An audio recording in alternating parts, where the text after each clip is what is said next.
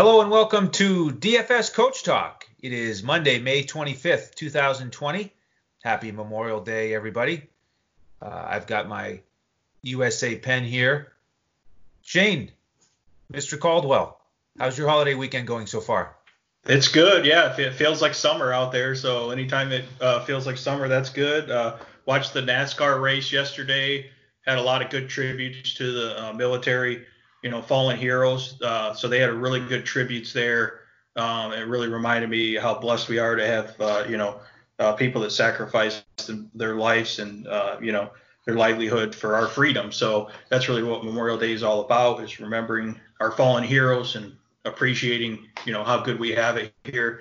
Um, so it, I think it was a really good tribute that they did at NASCAR uh, for that yesterday. So I definitely watched some of that and, yeah, enjoying the enjoying the nice weather out here.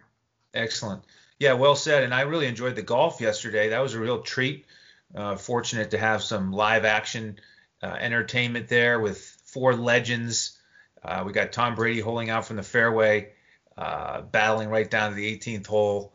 Woods and Manning uh, with the uh, the one-up victory. Um, so nice crossover there between P G A and the N F L. And we, of course, are continuing our thirty-two day virtual tour of the N F L from a D F S perspective, and we get the Cleveland Browns today, Shane, and thankfully they've cleaned house because, man, was that a mess last year with Freddie Kitchens. He had that whole incident where after the brouhaha with Pittsburgh, he had the, the T-shirt that said Pittsburgh started it, one of the strangest moves I've ever seen anybody make in professional sports. I mean, talk about gift wrapping. Gift wrapping bulletin board material for an opponent, an opponent that already hates you. Uh, that's what he did. And then you know, Pittsburgh, of course, went ahead, went ahead and won. And you know, Cleveland finished six and ten and missed the playoffs. But uh, like I said, they've cleaned house, and that's that's exciting for everybody who who cares about the Cleveland Browns. Yeah, and the Cleveland Browns have been known for a long time now as a poorly run organization. I remember a few years ago watching uh, Hard Knocks when they were on there, watching John Dorsey run around and just the way he, you know, the way he interacted with people, his leadership style. And he's kind of just old school. And I was like, this guy's the G M. Like, I'm like, I don't have any confidence in this guy. And of course, he was the one that decided to trade their, you know, entire draft class away to get Odell Beckham. That hasn't worked out so far. He he was the one that endorsed Freddie Kitchens. It was kind of like the good old boys network in there. Like, hey, let's just hire this guy. He seems pretty cool, you know. So it just didn't work out at, at, at all. They were the ultimate paper champion, overhyped team last year, going into last year. People were way too high on them, just as if one trade to get Odell Beckham was going to put them over the Super Bowl hump. There was a lot of Super Bowl hype going on with this team, and turns out they couldn't even compete in the for the playoffs of the division. Uh, so I think that uh, now they've really actually done a good job. They uh, they fired John Dorsey. They hired this G M, Andrew Berry, who's a young guy. He's the youngest G M in the history N F L. He's only thirty-two years old. He's a real up-and-comer. I think he's a really smart, uh, more using more analytics and, and, and a lot more of the newer technology, not that old-school stuff like John Dorsey did. So I really like his draft and his free agent acquisitions we'll talk about. And uh, and then also the, the the hiring of head coach Kevin Stefanski from uh, Minnesota, I think was a great hire. So with those combinations of a great offseason for draft and acquisitions and a new G M that I think is is really has a lot of good things going for him and a great new head coach that I think is going to be a good head coach in the league, I think this team actually is actually looking up this year, uh, where last year with they thought they were, but they were actually just fake last year. But I think they're actually for real this year.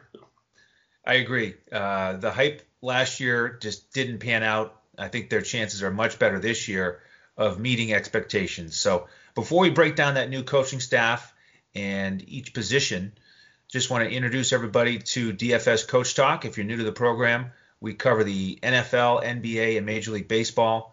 We focus on the eye tests. We don't use optimizers as we build our lineups. In the meantime, we're covering the K B O, the Korea Baseball Organization.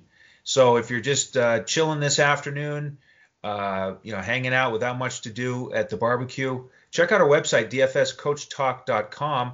Pick up one of our memberships, weekly, monthly, or yearly. And starting tonight, six days a week, every every night that there's K B O, We're providing free K B O lineups to our members for FanDuel. We give everybody a, a player pool on DraftKings. We've had a real solid start uh, to the season. So uh, pick up one of our memberships, and those are going to be frozen until we get a pro sport back up and running in the U S. So, uh, Shane, let's jump into the changes at the top. You mentioned Stefanski coming over from Minnesota. They also have new coordinators. But Stefanski certainly, uh, with that offensive background, very successful last year. Minnesota was eighth in points and sixth in rushing yards. That was really the theme in Minnesota. They were heavy on the run. Uh, how do you think his uh, background and experience will translate for the Cleveland Browns this year? Yeah, I think it's uh, it's good for the Cleveland Browns because they finally uh, figured out a way to improve their offensive line. That's where it all starts. So not only protecting Baker Mayfield, because he's proven he wasn't good under under uh, pressure, but uh, to really be able to open up some holes and have a great, great scheme uh, for these talented running backs that we're going to talk about. I think this is a perfect hire. Um, this team is definitely that, you know, A F C North kind of uh, that uh, hard-nosed type football is what they want to play. Uh, you know, play tough defense and run the ball. Uh, they weren't really good at uh, in terms of controlling the clock last year. They saw teams dominate them really in the run game and control the time of possession and control the game. So they want to flip the script on them like Minnesota did last year. So if you think about the type of production that Minnesota, the, how dominant they were in the run game with Dalvin Cook and Alexander Madison and those guys, and then being able to set up the pass from that and protect their quarterback, that is really huge. So really high on Kevin Stefanski and Alex Van Pelt, and the fact that uh, we'll talk about their offensive line at some point. I, I love their offensive line now, where before you looked at their offensive line, you're like, oh, man, this is really bad. So that was one of the things that people ignored last year is their offensive line when we were talking about, you know, how hyped up the team was. People were like, well, their offensive line's questionable, but they're like, but they got Odell Beckham though. It's okay. You know, it's not, it's not that easy, right? It starts up front. Okay. So you got to protect it. So this team was already pretty good at rushing the ball with Nick Chubb and Kareem Hunt last year. And they didn't even have Kareem Hunt the, the whole year. So having Kareem Hunt the whole year, if both these guys stay healthy the entire year as a one two punch, they're both going to be huge fantasy stars, especially in this offense with an improved offensive line. The other thing I want to point out in general, we've talked a lot about teams that want to run the ball this year. I think there's a trend in the N F L uh, where teams are going to want to run the ball more, especially this year. There's less time for the quarterbacks and the wide receivers to get their timing down and to train together and get that chemistry. Uh, and even if you're changing the offense, to set up that running game is not as hard as the passing game, which is more predicated on timing and chemistry uh, and routes and those type of things. So everything is pointing to a lot of running in the N F L, and this team is no exception. This team is super talented in the running game. I expect big things from this team in a, in a great, great combination of coaching staff, O-line, and talent in the, with the running back. So I know that's a lot, but that's an important point that I think I want to make about the running game in the N F L in general and specifically this team. Yeah, that's a great uh, uh, trend to point out, and I'd like to have you break down the actual the specific changes with the offensive line here in a minute. I just want to highlight the numbers. As you mentioned, for a team that finished that poorly, their their running game is already set up uh, with all that talent. You know, they finished with a four point eight yards per carry last year, which was fourth in the N F L. You know, it was the passing game that was a real struggle, and the the magic number in the passing game was twenty-two, because this team was twenty-second in passing yardage. And that resulted in them being twenty-second in points scored and twenty-second in yardage for the N F L. But uh, I agree, the, the focus will be on that running game with Stefanski.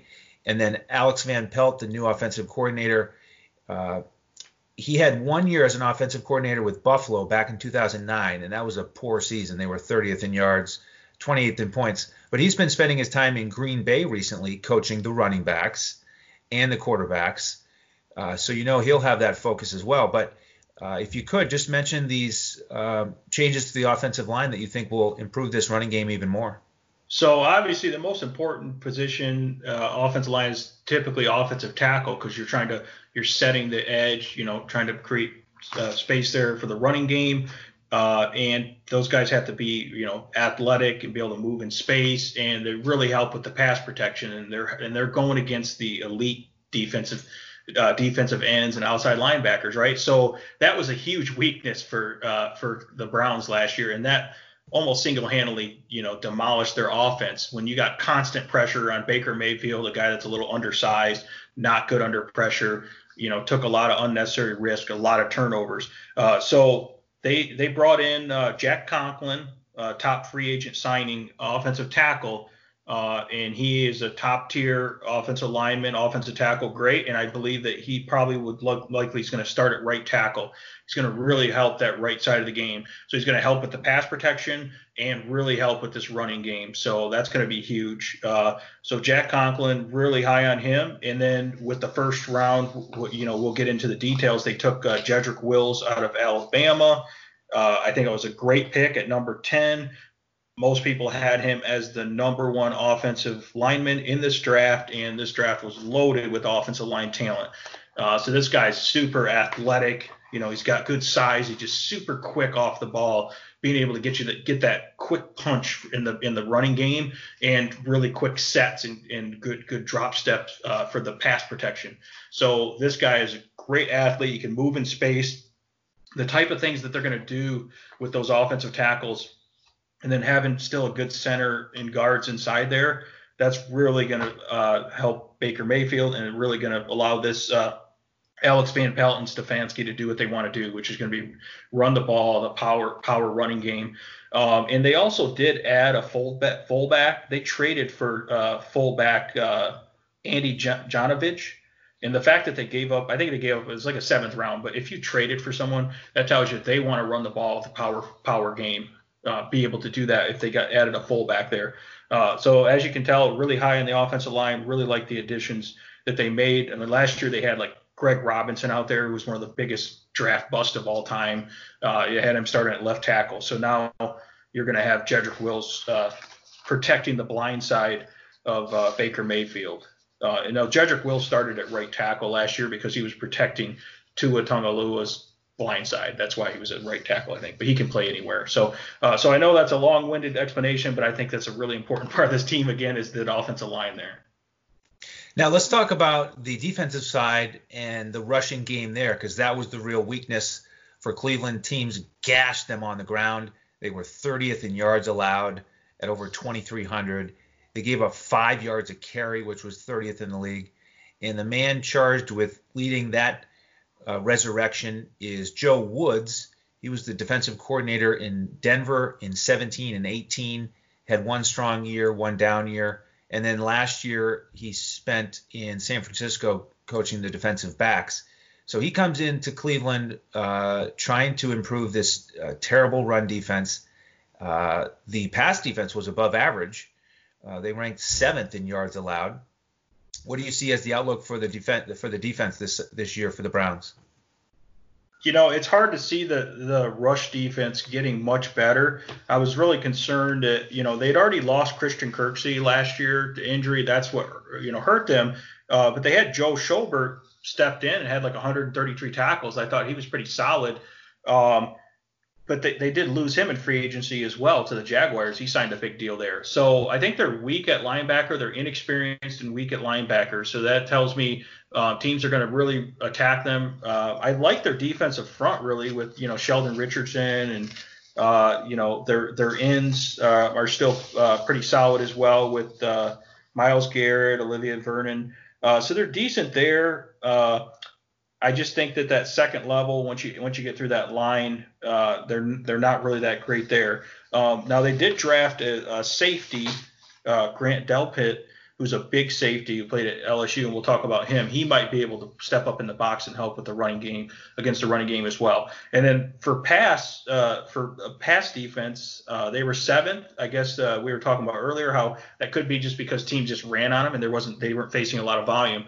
But I do think that uh, you know uh, that their starting corners are uh, really good actually. Uh, so definitely like uh, Denzel Ward, I think is a really good corner, Greedy Williams, if he can take that step in the second year and improve. They have Kevin Johnson, and then they really have some good safeties back there as well now. So I like their secondary. So I do, and they have a decent pass rush as well. If they can, uh, everyone can stay healthy and stay on the field, because obviously Myles Garrett was suspended last year as well. Uh, so I'm pretty pretty high on them against the pass. It's not a team that you want to necessarily attack. Maybe as like a wide receiver two or a tight end against them, but you know. Uh, Denzel Ward is actually legit, you know, he's a borderline shutdown corner there. So, uh, so that's something to keep in mind, but yeah, definitely they're, they're not going to be that great against the rush, but of course the teams aren't going to have as many opportunities either. Cause if they actually run the ball more and score more and run the clock up more, they're going to control the time of possession as opposed to them getting dominated in time of possession the way it was last year. Um, so that's going to change the game script there as well, how easy it is to just to run the score up on them. Yeah, and as we alluded to yesterday, this is a real tough division to defend against the run. You've got Baltimore with that elite rushing attack. You've got uh, Connor in Pittsburgh, and then you've got Joe Mixon and company in Cincinnati. So uh, that'll be a big challenge for Cleveland all season long. So let's start to break down the offense here, one position at a time. Baker Mayfield at the helm entering year three. Um, you know, I don't think either one of us is really wowed by his performance so far. Um, under sixty percent completion rate last year, and uh, didn't take care of the ball. So what's your breakdown of Mister Mayfield as he a- enters year three? Yeah, I mean, I'm not a huge fan of Baker Mayfield, but I, to his credit last year, he had uh, injured wide receivers. You know, Odell Beckham really wasn't healthy, you know. Uh, Jarvis Landry was decent. The tight ends were inconsistent. So he didn't really have that many weapons in the passing game. Then he had a really, really bad offensive line and a really bad offense in terms of activity and the play calling. So he had a lot of bad combinations going there. He wasn't set up for success. Uh, and he, yeah, he took a lot of unnecessary risk, twenty-one interceptions to twenty-two touchdowns. So basically having about the same amount of touchdowns and interceptions, not a good completion percentage, uh, really not a, not a great uh, year for him. Uh, yeah, so I think that this year he will be slightly better, um, but uh, I don't think he's going to have to have that much volume. So I don't think he's a guy that you're going to be able to get a high ceiling out of, but I think he should be more efficient and smarter. I think one of the things that Stefanski and Alex Van Pelt will help him with is making smarter reads and as he goes through his progressions and being smarter with the football and not taking unnecessary risk, uh, and, and just having a more creative offense. And then that run run attack is going to set up that play action pass. And, you know, uh, Mayfield's pretty good at kind of, you know, play action pass and, you know, uh, throwing on the run and those type of things that you want to do. And then, of course, just better pass protection. Again, that goes back to the offensive line. That's going to help Mayfield. So I expect him to improve. Um, but he's he's type of guy that will get like, you know, twenty-five touchdowns this year. Uh, and if he can throw for, uh, you know, close to what he had last year, thirty-eight hundred to four thousand yards, and then just get it up to like twenty-five touchdowns and then just get his interceptions down a little bit, you know, up into the like the lower teens, then that would that would be a big improvement right there. He's not going to have to do as much. I think they're going to take the ball out of his hands a, a little bit more to to protect him. And just like I said, it's going to be a, it's going to be more of a running team. Uh, but yeah, th- things are going to be a lot better for him this year with a better offensive line. He's got a lot more help around him. And if those wide receivers can stay healthy, that will really help Baker Mayfield. So I think he's decent, but in terms of D F S, he's kind of a hard guy to target. Um, that I, I, it's be really hard. It's going to be certain matchups that you think they might get into a shootout, but it's it's not going to be the type of game environment that you're going to want to target a quarterback for a high ceiling in D F S, and his price is probably not going to be cheap enough to justify that. So are, are you kind of on the same page there, or what do you think? I am. The, the real problem with him is the ceiling. So for G P Ps, It's just uh, it's just not wise to invest in him. Last year, he had four games over twenty fantasy points on DraftKings, but he never got to thirty. Now, the interesting thing is, based on his price, he was a decent value for cash games. Eight out of sixteen weeks, he got you three X or more, but just barely. So he didn't have the ceiling that we want in G P Ps. Uh, you know, I agree. I don't expect that to change much, because I do think they're really going to try to have a balanced offensive attack here. Um, but hopefully, like you said, he'll be more efficient. He's got to get over sixty percent completion rate. He's got to take care of the ball better. You know, the, this team lost the turnover battle twenty-eight to twenty last year. So uh, that's a real emphasis of improvement. Now, the backup this year is Case Keenum, and this makes sense to me. He's got some chemistry with Stefanski. Back in two thousand seventeen, they were together in Minnesota. Uh, Stefanski was the quarterbacks coach that year. And when I think of Case Keenum, I, I know he's a journeyman. His record hasn't been great overall. But for some reason, I, I must just think about that two thousand seventeen year, because he was very productive that year. He was sixty-four percent, um, sorry, sixty-seven percent completions that year. Led the team to an eleven and three record when he started, and he was twenty-two to seven touchdown to interception. So he took care of the ball. Uh, he was he was efficient, made good decisions. Really, he was performing the way that we were just talking about. Uh, you know, hoping that Baker Mayfield can perform in, in that fashion. So I think he's a he's a terrific backup, and he's a guy that I wouldn't hesitate to use uh, in a spot start because uh, I, I expect his price would be low. Yeah, no, I, I, this is a rare situation where I like the backup almost better than the starter. That's really rare. Uh, but what a great signing by them. You know, this guy's been, I don't know how many teams this guy's been on, like six or something like that. But Case Keenum is a baller. I mean, he's a smart, savvy, veteran quarterback. And, uh, yeah, he can have some big ceiling games, really consistent. Like you said, I noticed that as well when I'm looking up his history, that he really played his best when he was in Minnesota. He's had a couple other good seasons here and there as well, but he played great in Minnesota, so he's perfect for this offensive system. He already knows the system, so he probably knows the system a lot better than Baker Mayfield does. Uh, so he's at a huge advantage there, and he's really going to help out Baker Mayfield in terms of being able to teach him some things about the offense, being that they have a shortened offseason. But it's you've never really seen too many situations where if Baker Mayfield gets injured early in the year, Stefanski will be like, okay, let's go. You know, it, it, like he'd be like, I'm fine with Keenum. Like, there's not that big of a drop off there. And I know Baker Mayfield was the number one overall pick. It's hard to, you know, it's hard to fathom that. But I think that they're very similar. Case Keenum's a little bit smarter, maybe not quite as much of an arm talent as uh, Baker Mayfield is. Uh, but uh, he, he's got a lot of talent. So I, I think that they can't be in a better situation for a backup quarterback because if, if someone goes down, again, they're going to run the ball instead of play, play action passes. They got a better offensive line. They got a lot of weapons. So if if Baker Mayfield goes down, they can still win with Case Keenum, which is you can't say that about all backup quarterbacks. So, yeah, fantasy-wise, he'd be a great target where people, you know, see see Cleveland and they see Case Keenum and they go, oh, no, I'm not playing that. But they're not thinking about all the, the, the, the familiarity with the offense. So he's a perfect target in D F S if he ever plays, which – for Cleveland fans, they probably hope that he never does, but, uh, you know, you never know. We'll see. Absolutely. So we'll, we'll make a note on that for sure. Now, yeah. let, let's tr- transition to the running game. We've been talking about it a lot. They've got tons of talent there with, with Chubb and Hunt. And uh, Chubb was, was healthy. Uh, he played all sixteen games, had almost fifteen hundred yards, five yards a carry. Um Talk to me about uh, Nick Chubb and the twenty twenty season. As you could probably tell, I've talked a lot about the offensive line and the running game. I'm really high uh, uh, Chubb and Kareem Hunt will get to.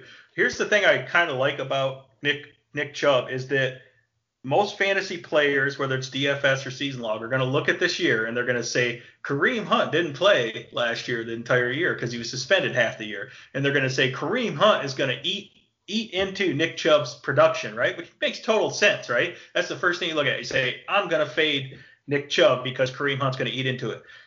And I think that's completely wrong. I want to take advantage of that. I think that uh, there's going to be so much running volume and so much production in the running game for this team that both Nick Chubb and Kareem Hunt are going to be fantasy superstars. I think they're going to be real-life football stars and fantasy stars. I think it's just all going to be good for them. Again, you have a better offensive scheme that they're going to implement and lean on a lot. You have a much better offensive line, okay? And then you have two healthy stud running backs. So Nick Chubb, this was last year with a really bad offense and a bad offensive line. He had almost three hundred carries, one thousand four hundred ninety-four rushing yards at five yards per rush, which is huge, again, behind a subpar offensive line, eight touchdowns.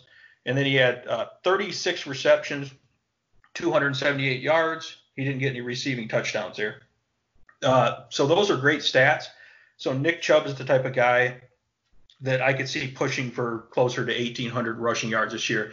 And I don't really care about the Kareem Hunt. I get it. I love Kareem Hunt.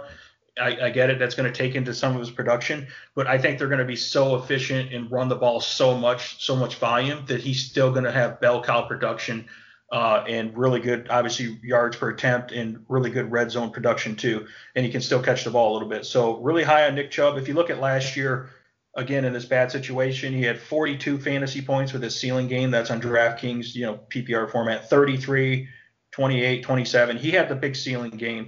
So he was definitely a target in D F S. Then the second half of the season, again, this is the Kareem Hunt argument. He did have four duds in the second half of the season when Kareem Hunt came back. But again, how was the offense overall? Wasn't really that good. Um, so I want to take advantage of statistically, he did he did have some bad games with Kareem Hunt in there. And I think people are going to lean on that. And I'm hoping that I'm right about this and that Nick Chubb, even with Kareem Hunt, is going to be uh, a top level Uh, I think, like, you know, top five running back in fantasy. I know that's a, kind of bold, but that's that's kind of what I'm looking at, and it's a contra- it's a little contrarian, but that's good. I'd be able to take advantage of it. Uh, I know that's it's kind of a bold statement. What do you think? Yeah, that is bold. I, I don't think I'll go quite that far. I, I do think he'll take a bit of a hit. If you look at the numbers when Hunt was there, Chubb did have four hundred-yard games in the second half of the season, so – Uh, he was still strong and productive. His two ceiling games were earlier in the season, though, without Hunt. And the thing that really hurt Chubb is that Hunt was so good catching balls out of the backfield. I mean, Hunt caught thirty-seven balls in only eight games, and that's where Chubb took a hit. His receptions went down. So maybe I'd be a little bit more likely to play him more on FanDuel, where I'm not worrying so much about the uh, receiving volume. But uh, what a one two punch overall. Um, but you, you remember in our N F L preview, our very first N F L podcast, remember the example I brought up? We were talking about DraftKings versus FanDuel, right? This was this must have been at least a month ago. Uh, I said, perfect example, Nick Chubb, FanDuel all day, right? Kareem Hunt, perfect for DraftKings. So, like, I brought that up, you know, a long time ago, but it's a great example of that. So, um, yeah, so what do you think about Kareem Hunt? I know you, you play a lot of DraftKings, P P R format. You got to be loving this guy. Yeah, it, it just comes down to the price. And, yep. you know, he started out around three K actually on DraftKings. And so he smashed value early. Uh, but then he quickly, they priced him up to six point six. Um, so he was very consistent with his receptions. Uh, in the eight games, his totals were two, two, three, four, five, six, seven, and eight. So guy was getting targets every week. Um You know, he was on pace for almost seventy-five catches if he played a full season. So it's just going to come down to price. I'll certainly play him, you know, four point five K or less in a heartbeat. Um, he got three scores in half a season, um, four point two yards per carry. So, yeah, yeah I it's think- going to come down to price. But I agree. Uh, I'm looking at Chubb on FanDuel and Hunt on DraftKings. Yeah, here's the thing with Kareem Hunt. Again, I'm projecting projecting really high volume in this rushing offense. So even with both of them playing, even if they're splitting time or whatever the split is, Kareem Hunt, I think, is going to get more volume. He's still going to get probably a little bit more rush attempts than he did last year, um, and way, probably even more receptions. And I think he'll be even more efficient with the receptions and the run attempts. And I think he he has positive regression in for touchdowns because, again, I think the offense in general is going to be better. They're going to be more red zone opportunities, more touchdown opportunities. They're going to score more, basically, because uh, what were they, twenty-second scoring overall, just over twenty points a game. So they're going to be better in that category, which is going to help Kareem Hunt here. And I think he's way too talented to only have, you know, he had half a season. He had two rushing touchdowns, one one uh, receiving touchdown. So I think he's going to have a lot more touchdowns,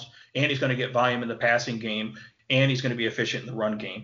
Uh, so really high on the guy. Yeah, you definitely have to look at his price because you know he's not guaranteed a ton of volume because he's not he's not going to get the majority of the snaps.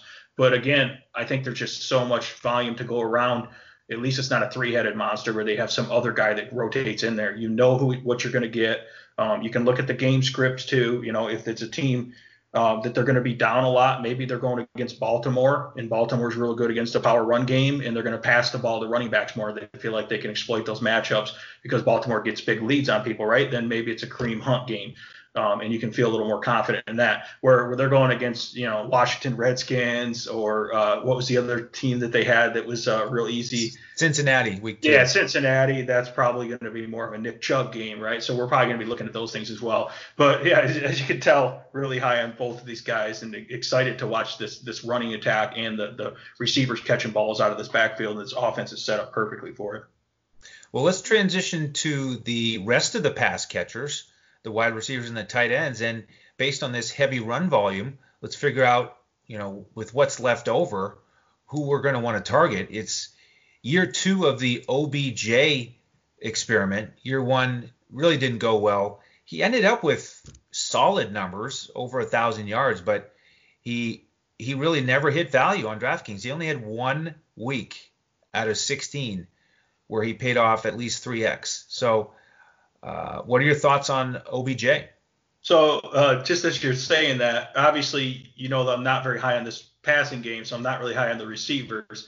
Um, my issue with O B J is, you know, he's coming off the season with injury. So I guess you can certainly make the argument he was injured most of last year. So he really couldn't play. He had core issues, a lot of different issues. So he really wasn't at his elite level that he normally is. So you could make that argument that if he comes back healthy, he can have a good year. But that's not really what this offense is going to do. So I look at O B J as, remember, like Stefon Diggs last year, because I just keep comparing Minnesota because this is basically that offense, right, that Stefanski's bringing. He was the offensive coordinator.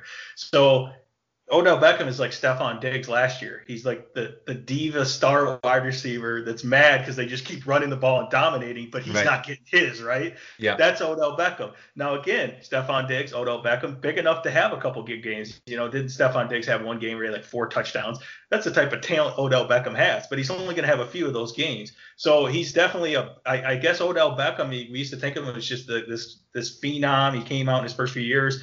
He's, he's a name that people love because of this production, but now he's more, he's super talented, boomer bust type wide receiver. And that's, that's the way I see him. So I don't really want to guess on which, uh, on, I don't really want to play the guessing game, but if I did play the guessing game, again, it's going to be in those game scripts that they're going to be down quite a bit and where I think I can get him in a good cornerback matchup. I don't like him matching up against, uh, you know, uh, Baltimore's corners. Uh, so definitely, not good there. Uh, but, yeah, probably some of those other teams, like we were saying, uh, Washington, Cincinnati, definitely like those cornerback matchups there when, when they're playing those type of teams. Uh, so, yeah, so I think that you can target him, but is he going to be super expensive because of the name in the, in the, in the high-level production he's had in the past? Does the algorithm factor that in? Probably does. If he's around seven thousand dollars on DraftKings, I don't think he's a good value there. That That's the problem. So, again, he's – you have to think he's kind of like Stefon Diggs last year, which would you play Stefon Diggs every every week? Probably not, you know, the way he's done that, even though he's talented, right? So that's my that's my take on Odell Beckham. I don't know, are you are you higher on him than I am? I don't think so. I think I'm I'm right on the same page with you. And that's a great comparison to Diggs, and just pretty shocking that Beckham's ceiling was one game over thirty, and it was just barely over thirty. It was six catches for one sixty-one and one.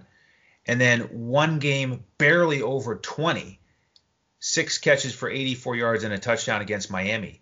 Other than that, every game was in the teens or under ten. Just abysmal ceiling. And for a guy that, you know, he got even higher than seven K, he got up to seven point eight K on DraftKings. So just almost never paid off value. So, yeah, if if the price goes down a little bit, which it's hard to predict that it would because of that name value, then I'll consider him, but uh, certainly matchup dependent. And, uh, you know, I'm going to think twice before I, I pay that much for him. Yeah, I mean, he might have a little higher ceiling this year. He might be able to pop off for a couple big games. Again, the offense be better. They should have more time to throw the ball. And just defenses are really going to have to focus on stopping the run game. So Odell Beckham can sneak out of there. And if he's actually healthy, uh, it, you know, was he really hobbled all last year? That's the question. And is he going to be that much better being healthy this year? So he can pop off for some big games. So I wouldn't be shocked there. He's super talented, uh, but it's just hard to trust him overall. Yeah, it sounds like here in late May that he is recovering nicely from his core surgery. And then we turn to Jarvis Landry. He's also trying to recover from surgery. And this guy's been consistent. Uh, he's been selected to five straight Pro Bowls. Um, so the big caveat certainly here is his health. Um, But, uh, you know, similar situation with Beckham Last year, he only had three fantasy games over twenty. Uh, so how do you think it's going to shake out for Landry this year? I mean, Landry actually coming down the stretch was actually playing really good last year. I mean, he had more targets than Odell Beckham, way, a lot more catches. He had eighty-three catches, eleven seventy-four yards. His average was a little more than Odell Beckham. They were both around fourteen, and he had more touchdowns than Odell Beckham, six touchdowns, right? So he played great. It's just now that he's coming off a hip surgery, that's very concerning for like a speedy slot receiver who really re- relied on his run after the catch and his route running ability, and you're coming off a hip surgery. I don't trust that at all, and the guy's not getting any uh, younger either. So so I, I liked him, but with the injury issues, being that it's a new offense, Uh, you know, and they're going to want to run the ball more. I'm not going to like him, especially at the beginning of the year. It's going to be a wait and see approach. Now, if he can if he can get back to his old self after the surgery and acclimate in the offense, he could have a role similar to like Adam Thielen in this offense. Uh, again, I got to, I got to bring up the Minnesota guys because that's what it, that's what they're going to be doing, and they're similar players actually: Stefon Diggs, Odell Beckham, uh, Adam Thielen, Jarvis Landry. So I like that comparison to be able to, to have those guys, but I'm not going to trust Jarvis Landry, and I'm, he's not going to be on any of my radar for any fantasy. Uh, especially during like the first like six games, I, I just can't I can't trust him. I don't I don't. He's if he has a training camp, it's going to be a shortened training camp. He's recovering from that hip surgery still, so it doesn't the it doesn't outlook doesn't look good. Um, so again, tells me uh, less weapons. Uh, there's going to be good production for uh, maybe the tight ends more in the short passing game that we're going to talk about. I know there's someone you're you're excited to talk about there. So uh, so that's my take on uh, Jarvis Landry there. Yeah, and, and, you know, the frustrating thing for those two guys is that they were healthy. Last year, Beckham played ninety-five percent of the snaps. Landry played ninety-four percent of the snaps. So for them to combine for only ten touchdowns, uh, you know, just a major disappointment. So, you know, we'll see how Mayfield navigates the dynamic of trying to keep both of those guys happy and, and try to take advantage of their talent. Um, so we'll just have to wait and see what those price tags are and make sure that Landry's healthy. But after those two guys, it's a bit of a mess. Um, who do you think is most likely to be the third most productive wideout for Cleveland? Yeah, I, I like Rashard Higgins if he can have a full season. Uh, he played uh, only six games last year, and they were rotating, you know, random guys in there, experimenting, you know, guys in and out of the roster. Uh, but, yeah, I like Rashard Higgins. I think Baker Mayfield likes him. You know, he's got good size, you know, he's pretty, pretty good, uh, pretty good hands, you know, and he, uh, a guy that uh, is a veteran type presence, uh, traditionally could be a red zone presence too, because he's got good size. He only caught one touchdown, but he only played six games. Didn't really, he only had eleven targets last year, but I like Rashard Higgins as that third wide receiver here. Um, if he can, if he can stay healthy the whole year and improve offense, but again, there's not going to be enough volume to warrant it. So he's more like a showdown slate sleeper type guy, you know, small slate type guy. Type guy you might target. Yeah, the year before when he got more action, he did catch thirty-nine passes for five seventy-two yards and four touchdowns. But you know, a lot more weapons now to to deal with. So I agree. Uh, I won't plan to target him. Uh, he's back on a one-year contract, by the way. So uh, good chance he'll be out there a bunch. But uh, I won't. I don't plan to target him. And then after that, it gets even more thin. Um, I'll mention Ratley before you mention before you talk about the, the rookie from Michigan. Damian Ratley was actually next in terms of productivity for Cleveland last year in the wideouts. He only had twelve catches for two hundred yards. Um, he did, you know, finish strong in that last game. He caught two two balls for sixty-four yards and a touchdown. So um, paid off value in that difficult week seventeen to try to break down in D F S. Um, but really, you know, thin. We've got Kadarrell Hodge on the roster right now. He only caught four passes last year. Um, so what do you think about the rookie Donovan Peoples-Jones out of Michigan? Well, as you can see, the injury history with their star wide receivers and not much depth. So this guy is, uh, even though he's drafted in the sixth round, he's super talented. Uh, you know, Donovan Peoples-Jones, if you watched his combine, I mean, he's got great size. He's like a four four forty guy, like forty inch vertical. I mean, he's a complete athletic freak. I think the knock on him was really not that great route runner and not great hands, like he would drop passes. But if you look at that Michigan offense, they really didn't pass the ball that much. They didn't have a good quarterback. They didn't really have a good passing uh, passing production in that offense uh, with Harbaugh out there in Michigan. So it could have just been an, uh, the fact that this guy was one of the top recruits, you know, coming out of uh, high school. He was one of the top receivers in the entire nation. Uh, he's super talented, and maybe just that, you know, when he gets a little uh, better at his fundamentals and, and better coaching in N F L and a better passing system with better quarterbacks and everything, that he could actually develop into a good wide receiver. Um, so I think that he he is, you know, he may not start right away, but I think he's going to get into the mix once he acclimates in the offense and proves himself.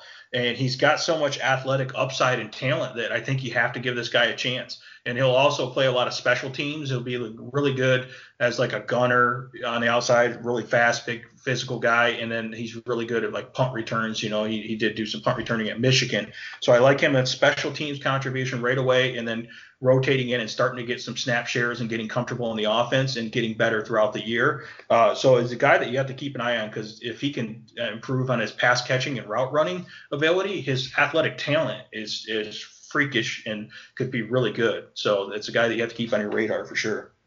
Yeah, it's unfortunate that the production didn't really match the athletic profile. He got one thousand fifty yards and fourteen touchdowns at Michigan, but that's in the last two years. So just a, a low volume, uh, you know, not not huge numbers. Yeah, if you look at, you know, two thousand eighteen, he had forty-seven catches, over six hundred yards and eight touchdowns.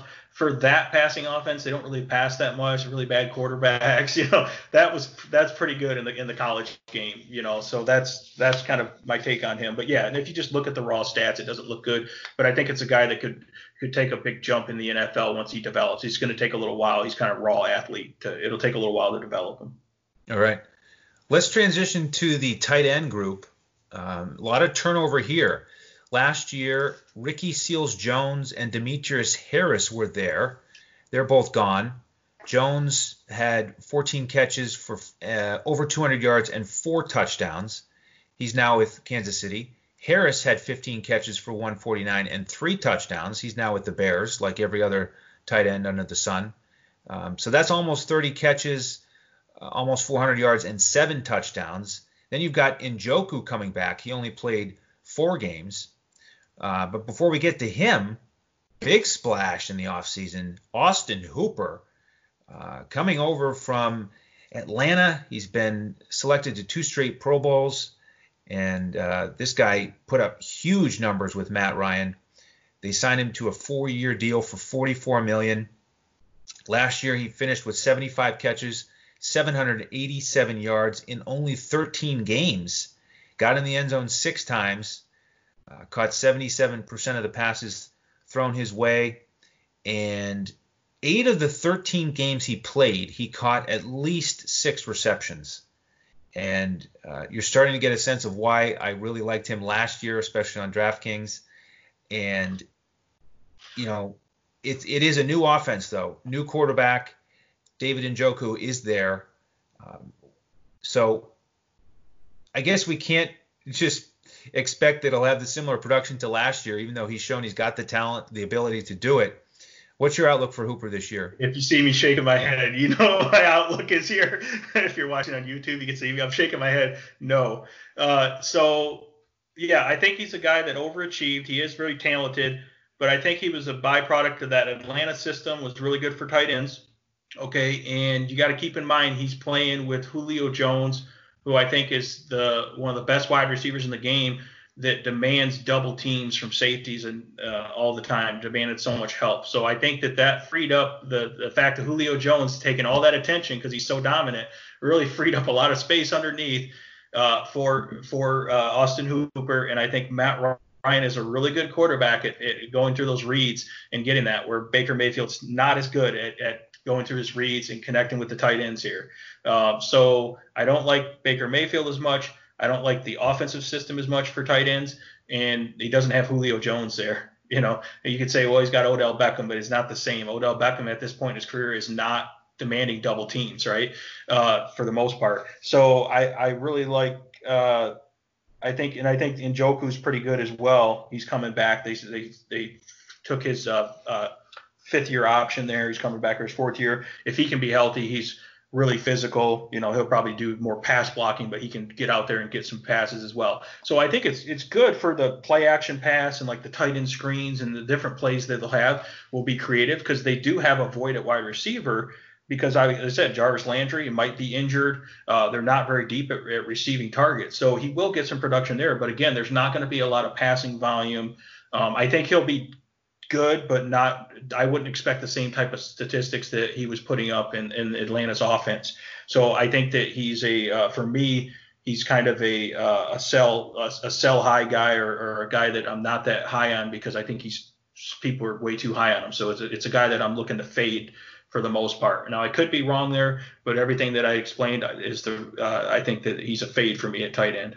Overhyped. Well, unfortunately, I think I, I may have to agree with you in terms yep. of the targets will, will be down, so he, yep. his production won't be as as uh, explosive or as efficient.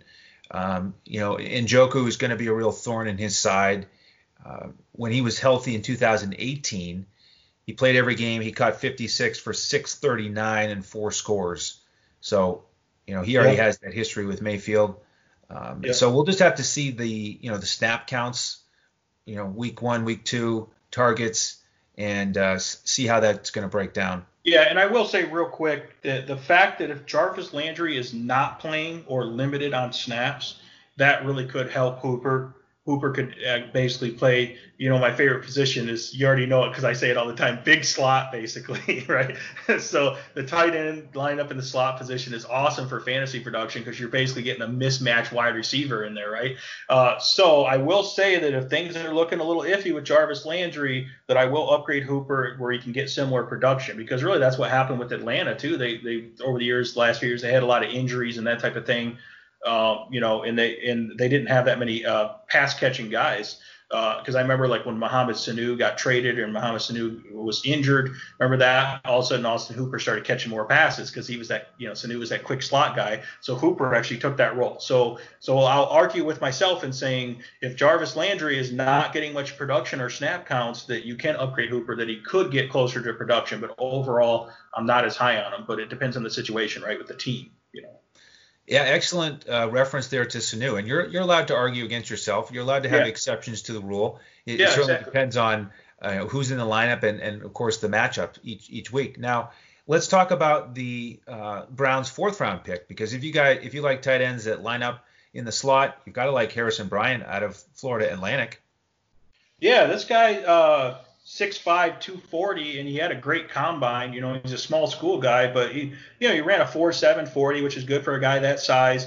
And he showed great ability, great route running ability, and great hands. Uh, you know, was it last year? He did a lot of that slot tight end role. He lined up in the slot a lot. He has sixty-five catches, over a thousand yards uh, receiving, and seven touchdowns. And he averaged over fifteen yards per reception.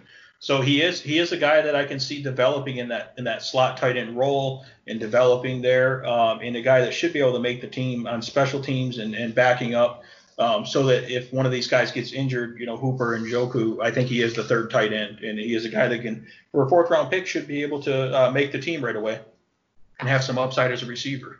Yeah, absolutely. I mean, the thousand yard season for a college tight end, that's not easy to do. Uh, he did drop eight balls last year on seventy-three catchable, which wasn't great, but, you know, terrific production overall, six point one yards after the catch per reception, and he forced twelve missed tackles, which was number two in the tight end class this year. So, uh, you know, a lot of great support for uh, for his future. Now, uh, Shane, before we transition into the draft one more time to wrap up, Uh, please let everyone know where they can follow you on Twitter. On Twitter and actually Instagram, I'm at uh, D E T Sports Shane. D E T Sports Shane. Oh, excellent. I'm going to have to check out the Instagram. Uh, yeah, I, I don't really have a whole lot much, on but... there. Yeah, I don't have a whole lot on there, but I do have an Instagram. That's the same All as right. my Twitter. So. Excellent. Yeah. Uh, you can find me on Twitter at Language Olympic. And then uh, please follow the crew. You can find us at D F S Coach Talk on Twitter. Uh, all right, Shane, one more uh, breakdown of the draft for anything we haven't hit on.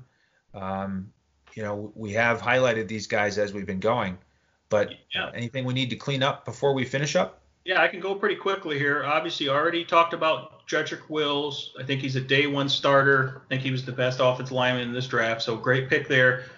I really like, and I think Browns fans really like this pick, is in the second round, pick number forty-four, they took safety Grant Delpit out of L S U. So the L S U champions, as everyone knows, I think their entire defense got drafted. They were that good, right? Or, or on N F L rosters, at least. So this guy, uh, six three, two oh one, big safety, super athletic and physical. He can pretty much do anything. He's a he's a dynamic playmaker. Uh, last year, he played through an injury. He had a high ankle sprain. He toughed it out and played through there, so he didn't have quite as good a year. But in two thousand eighteen, he was projecting to be like a top twenty pick, like a first round pick. So I like this guy's upside. I like him, the ability to cover, to to uh, be a strong safety and be able to actually, uh, you know, stop the run better. Uh, so I really like his production there at safety, and he's going to be able to get in some sub packages or potentially start right away. Uh, so I think he's a great pick. That was a first round talent that they got in the second round.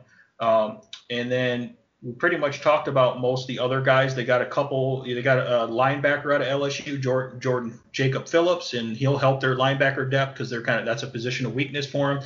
So that was a good pick. They got Jordan Elliott, defensive tackle from Missouri, developmental guy there as well, and then a center from uh, Washington, a backup center, Nick Harris, so he can be a good backup there. Uh, and then I talked about Donovan Peoples-Jones in the sixth round that I do like if he can develop his Uh, techniques and his fundamentals, because he is a really good talent there. Uh, but yeah, overall, when you can solve, you can you can really make a, a good pick with the offensive lineman and have a day one franchise start uh, tackle at pick number ten and a safety who I think is going to be a star safety in the league once he gets acclimated, um, who's the kind of under the radar type guy, and then some other guys that will end up contributing right away and potentially be starters even in these late round picks. I think it was a good draft, and that's why. And you combine that with the free agents that they signed and the moves that they made. I really liked Andrew Berry, the, the G M that I was telling that I was talking about earlier. Uh, the fact that they got rid of them and the new coaching staff. So, uh, so I think that overall for uh, for the running game and for real world football, the Cleveland Browns are going to be a better team this year.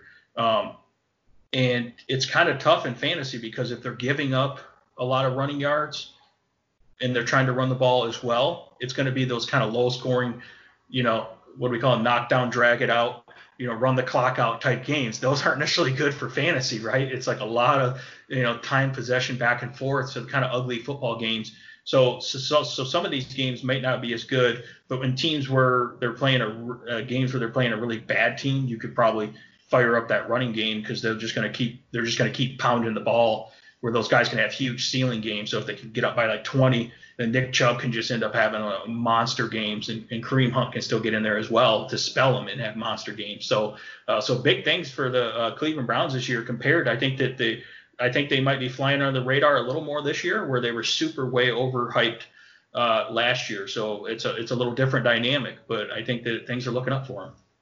Yeah, well said. And, and I agree. Um, and we're going to continue our coverage of the A F C North and knockdown dragout division as we cover the Pittsburgh Steelers tomorrow.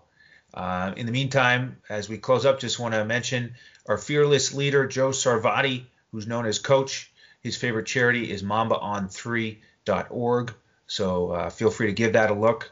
And we, we thank you again for joining us here. Uh, we're going to continue to provide these uh, free podcasts seven days a week in front of the paywall. So we would appreciate it if you give us give us a thumbs up, five stars, wherever you may be listening. If you're not watching already, we have these on YouTube. Uh, so so head over there and click the subscribe button so you get a notification when our daily podcast posts. And that is going to do it for us today.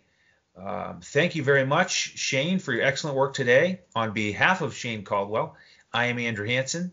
Thank you for tuning in, and be sure to tune in, tune in again tomorrow as we break down the Steelers right here on D F S Coach Talk.